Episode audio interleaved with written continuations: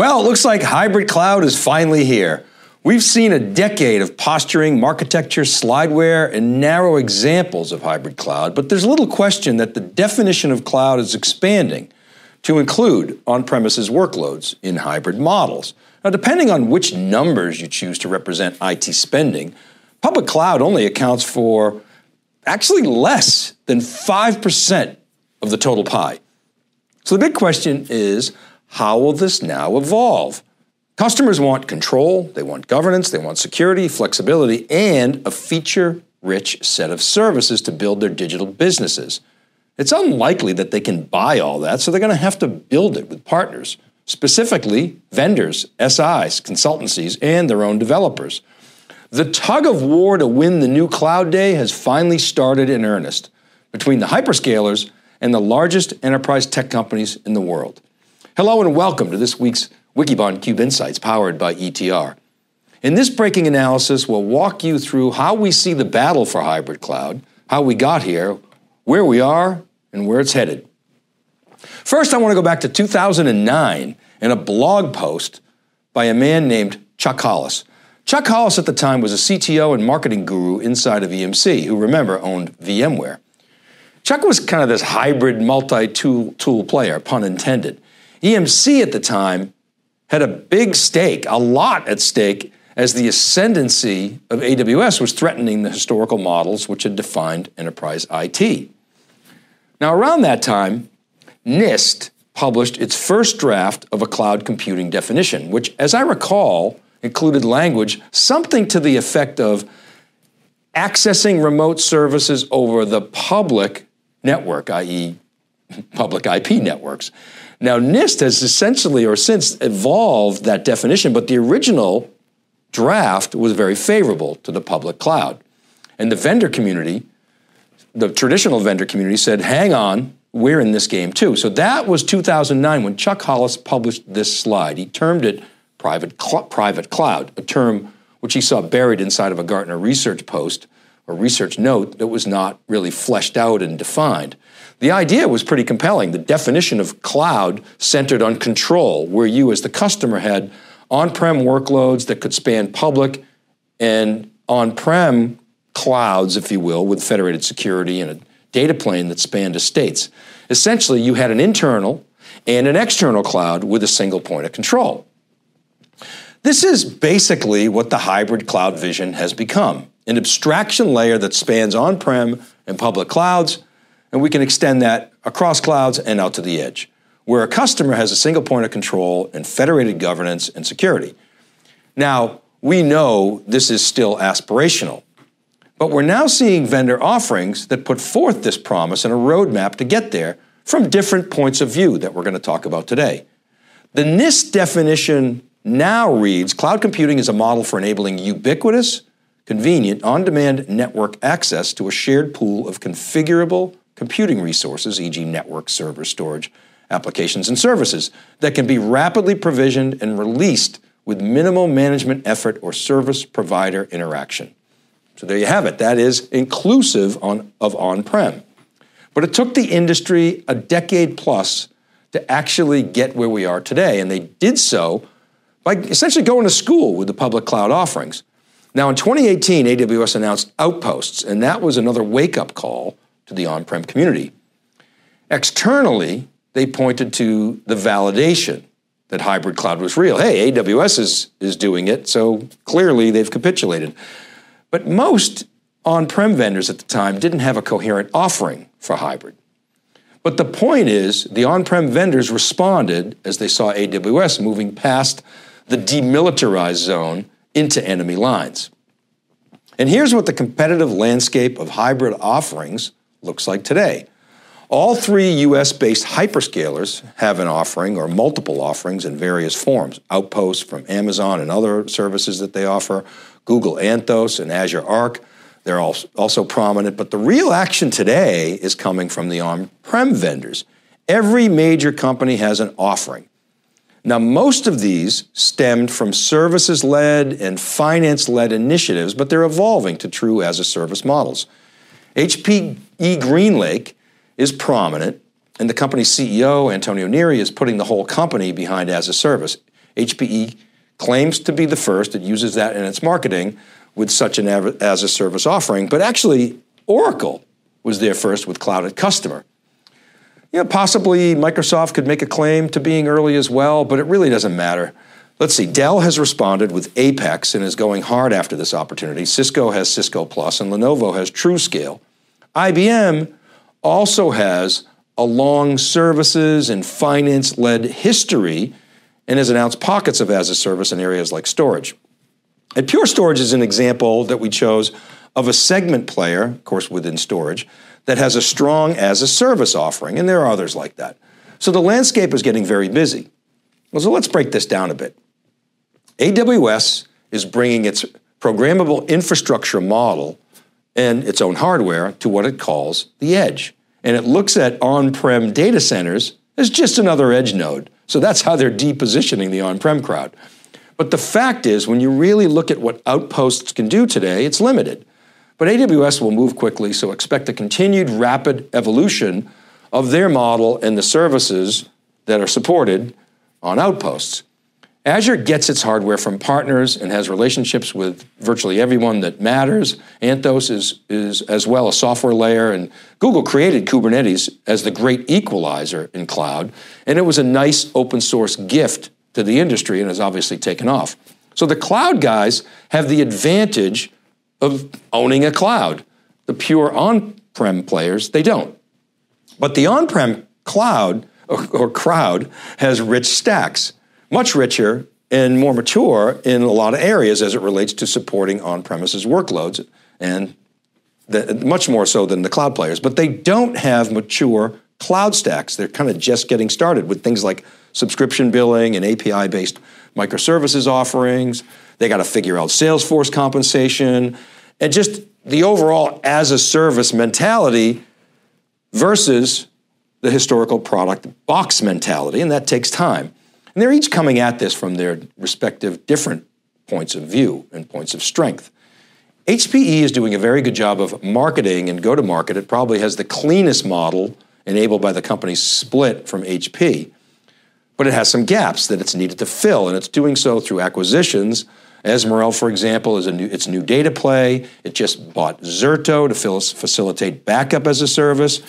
And it's expanded partnerships to fill gaps in the portfolio, some partnerships which they couldn't do before because it created conflicts inside of HPE or HP. Dell is all about the portfolio, the breadth of the portfolio, the go to market prowess, and its supply chain advantage. It's very serious about as a service with Apex, and it's driving hard to win that day. Cisco, Cisco comes at this from a huge portfolio and, of course, a point of strength in networking, which maybe is a bit tougher to offer as a service, but Cisco has a large and fast growing subscription business in collaboration, security, and other areas, so it's cloud like in that regard. And Oracle, of course, has a huge advantage of an extremely rich functional stack, and it owns a cloud, which has dramatically improved in the past few years. But Oracle is narrowed to the red stack, at least today. Oracle, if it wanted to, we think could dominate the database cloud. It could be the database cloud, especially if it decided to open its cloud to competitive database offerings and run them in the Oracle cloud. Hmm, wonder if Oracle will ever move in that direction. Now, a big part of this shift is the appeal of OPEX versus CAPEX. Let's take a look at some ETR data that digs a bit deeper into this topic. This data is from an August ETR drill down asking CIOs and IT buyers how their budgets are split between OPEX and CAPEX. The midpoint of the yellow line shows where we are today 57% OPEX, expecting to grow to 63% one year from now. That's not a huge difference. There's not a huge difference when you drill into Global 2000, which kind of surprised me. I thought Global 2000 would be heavier capex, but but they seem to be accelerating the shift to opex slightly faster than the overall base, but not really in a meaningful way. So I didn't really discern Big differences there. Now, when you dig further into industries and look at subscription versus consumption models for OPEX, you see about 60 40 favoring subscription models, with most industries slowly moving toward consumption or usage based models over time. There are a couple outliers, but generally speaking, that's the trend. What's perhaps more interesting is when you drill into subscription versus usage based models by product area. And that's what this chart shows. It shows by tech segment, the percent subscription, that's the blue, versus consumption or usage based, that's the gray bars. Yellow being indifferent, or maybe it's I don't know. What stands out are two areas that are more usage heavy, consumption heavy. That's database, data warehousing, and IaaS. So database is surely weighted by companies like Snowflake and offerings like Redshift and other cloud databases from Azure and Google and other managed services. But the IaaS piece, while not surprising, is we think relevant because most of the legacy vendor as a service offerings are borrowing from a SaaS oriented subscription model with a hardware twist. In other words, as a customer, you're committing to a term and a minimum spend over the life of that term. You're locked in for a year or three years, whatever it is. To account for the hardware and headroom the vendor has to install because they want to allow you to access, to increase your usage. So that's the usage based model. See, you're then paying by the drink for that consumption above that minimum threshold. So it's a hybrid subscription consumption model, which is actually quite interesting. And we've been saying what would really be cool is if one of the on prem penguins on the iceberg would actually jump in and, and offer a true consumption model right out of the box as a disruptive move to the industry and to the cloud players and take that risk. And I think that might happen once they feel comfortable with the financial model and they have nailed the product market fit. But right now, the model is what it is. And even AWS with Outposts requires a threshold and a minimum commitment. So we'd love to see someone take that chance and offer true cloud consumption pricing to facilitate more experimentation and, and lower risk for the customer entry points. Now, let's take a look at some of these players and see what kind of spending momentum they have. This is our popular XY chart view. It plots net score or spending velocity on the x-axis and market share or pervasiveness in the data set on the on the uh, sorry net score or spending momentum on the y axis and pervasiveness or market share on the x axis. Now, this is cut by cloud computing vendors as defined by the customers responding. There were nearly 1,500 respondents in the ETR survey. So, a couple of points here. Note the red line is the elevated line. In other words, anything above that is considered really robust momentum. And no surprise, Azure, AWS, and Google are above that line. Azure and AWS always battle it out for top share of voice in the, in the x-axis in this survey. Now this remembers the July survey, but ETR, they gave me a sneak peek at the October results that they're going to be releasing in the coming week. And Dell Cloud and VMware Cloud, which is VCF and maybe some other components, not VMware Cloud and AWS, that's a separate beast. But the, the, those two are moving up in the y axis, so they're demonstrating spending momentum. IBM is moving down, and Oracle is at a respectable 20% on the y axis. Now, interestingly, HPE and Lenovo don't show up in the cloud taxonomy, in that cloud cut, and neither does Cisco. I believe I'm correct in that this is an open ended question, i.e., who are your cloud suppliers? So the, the customers are not resonating with that messaging yet, but I'm, I'm going to double check on that. Now, to widen the aperture a bit, we said let's do a cut of the on prem and cloud players within cloud accounts. So we can include HPE and Cisco and see how they're doing inside of cloud accounts. So that's what this chart does. It's a filter on 975 customers who identify themselves, themselves as cloud accounts. So here we're able to add in Cisco and HPE. Now, Lenovo still doesn't show up in the data. It shows up in laptops and desktops, but not as prominent in the enterprise, not prominent at all. But HPE Ezmeral did show up, and it's moving forward in the October survey. Again, part of the sneak peek. Ezmeral is HPE's data platform that they've introduced, combining the assets of MapR, BlueData, and some other organic development. Now, as you can see, HPE and Cisco, they show up on the chart, as I said, and you can see the rope in the tug of war is starting to get a little bit more taut. The cloud guys have momentum and big account presence, but the on prem folks also have big footprints, rich stacks, and many have strong services arms and a lot of customer affinity. So let's wrap with some comments about how this will shake out and what some of the markers we can watch. Now, the first thing I'll say is we're starting to hear the right language come out of the vendor community. The idea that they're investing in a layer to abstract the underlying complexity of the clouds and on prem infrastructure and turning the world into essentially a programmable interface to resources. The question is what about giving access through that layer to underlying primitives in the public cloud? VMware has been very clear on this. They will facilitate that access. Believe Red Hat as well. So watch to the degree in which the large on prem players are enabling that access for developers. We believe this is the right direction overall, but it's also very hard and it's going to require lots of resources and R&D. I would say at this point that each company has its respective strengths and weaknesses. I see HPE mostly focused today on making its on-prem offerings work like a cloud, whereas some of the others, VMware, Dell, and Cisco, are stressing to a greater degree, in my view, enabling multi-cloud and edge connections, cross connections. Not that HPE isn't open to that when you ask them about it, but its, its marketing is more on-prem leaning, in my opinion. Now, all of the traditional vendors, in my view, are still defensive about the cloud, although I would say much less so each day. Increasingly, they look at the public cloud as an opportunity to build value on top of that abstraction layer, if you will. As I said earlier, these on prem guys, they all have a ways to go. They're in the early stages of figuring out what a cloud operating model looks like, how it works, what services to offer, how to pay sellers and partners. But the public cloud vendors, you know, they're miles ahead in that regard, but at the same time, they're navigating into on prem territory and they're very immature in most cases. So, how do they service all this stuff? How do they establish partnerships and so forth? And how do they build stacks on prem that are as rich as they are in the cloud? And what's their motivation to do that? Are they getting pulled with digging their heels in, or are they really serious about it? Now, in some respects, Oracle is in the best position here in terms of hybrid maturity.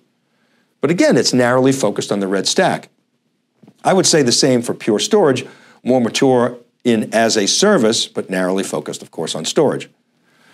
Let's talk marketplace and ecosystems. One of the hallmarks of public clouds is optionality of tooling. Just all you do is go to the AWS marketplace and you'll see what I mean. It's it's got this endless bevy of choices. It's got one of everything in there, and you can buy directly from your AWS console. So watch how the hybrid cloud plays out in terms of partner inclusion and ease of doing business. That's another sign of maturity. Let's talk developers and edge. This is by far the most important and biggest hole in the hybrid portfolios outside the public cloud players. If you're going to build infrastructure as code, who do you expect to code it? How are the on-prem players cultivating developer communities? IBM paid 34 billion to buy its way in. Actually, in today's valuation terms, you know, you might say that's looking like a good play, but still, that cash outlay is equal to one third of IBM's revenue. So big, big bet on OpenShift. But IBM's infrastructure strategy is fragmented. And its cloud business, as IBM reports in its financial statements, is a services heavy, kitchen sink set of offerings. and It's very confusing. So they got to still do some cleanup there. But they're serious about the architectural battle uh, uh, for hybrid cloud, as Arvind Krishna calls it. Now, VMware, by cobbling together the misfit developer toys of the remnants from the EMC Federation, including Pivotal, is trying to get there. You know, but when you talk to customers, eh, they're still not all in on VMware's developer affinity. Now, Cisco has DevNet, but that's basically CCIEs and other trained networking engineers learning to code in languages like Python. And, you know, not necessarily true devs, although they're upskilling. It's a start, and they're investing, Cisco, that is, investing in a community, leveraging their champions. And I would say Dell could do the same with, for example, the, the, the numerous EMC storage admins that are out there. Now, Oracle bought Sun to get Java, and that's a large community of developers, but even so, when you compare AWS and Microsoft ecosystems to the others, it's not even close in terms of developer affinity. So lots of work to be done there. One other point is Pure's acquisition of Portworx, again, while narrowly focused, is a good move and instructive of the changes going on in infrastructure. Now, how does this all relate to the edge? Well, I'm not going to talk much about that today, but suffice to say, developers, in our view, will win the edge. And right now, they're coding in the cloud. Now, they're often coding in the cloud and moving work on prem, you know, wrapping them in containers. But watch how sticky that model is for the respective players. The other thing to watch is cadence of offerings. Another hallmark of cloud is a rapid expansion of features. The public cloud players don't appear to be slowing down, and the on prem folks seem to be accelerating. I, have been watching HPE and GreenLake and their cadence of offerings, and, and watch how quickly the newbies of as a service can add functionality. I have no doubt Dell is going to be right there as well, as is Cisco and others. Also, pay attention to financial metrics. Watch how as a service impacts the income statements and how the companies deal with that. Because if, as you shift to deferred revenue models, it's going to hurt profitability. And I'm not worried about that at all because it won't hurt cash flow, or at least it shouldn't. As long as the companies communicate to Wall Street and they're transparent, i.e., they don't shift reporting definitions every year and a half or two years, but watch for metrics around retention and churn, RPO, remaining performance obligations, billing versus bookings, increased average contract values, cohort selling, the impact on both gross margin and operating margin. These are the these are the things you watch with SaaS companies, and essentially these big hardware players are becoming as a service slash SaaS companies. These are going to be the key indicators of success and the proof in the pudding of the transition to as a service. This should be positive for these companies, assuming they get the product market fit right and can create a flywheel effect with their respective ecosystems and partner channels. Now, I'm sure you can think of other important factors to watch, but I'm going to leave it here for now. Remember, these episodes, they're all available as podcasts wherever you listen. All you got to do is search Breaking Analysis Podcast and please subscribe. Check out ETR's website at etr.plus. We also publish a full report every week on wikibon.com and siliconangle.com. You can get in touch with me with email david.vellante at siliconangle.com or you can DM me at dvellante. You can comment on our LinkedIn posts. This is Dave Vellante for the Cube Insights powered by ETR. Have a great week, everybody. Stay safe, be well, and we'll see you next time.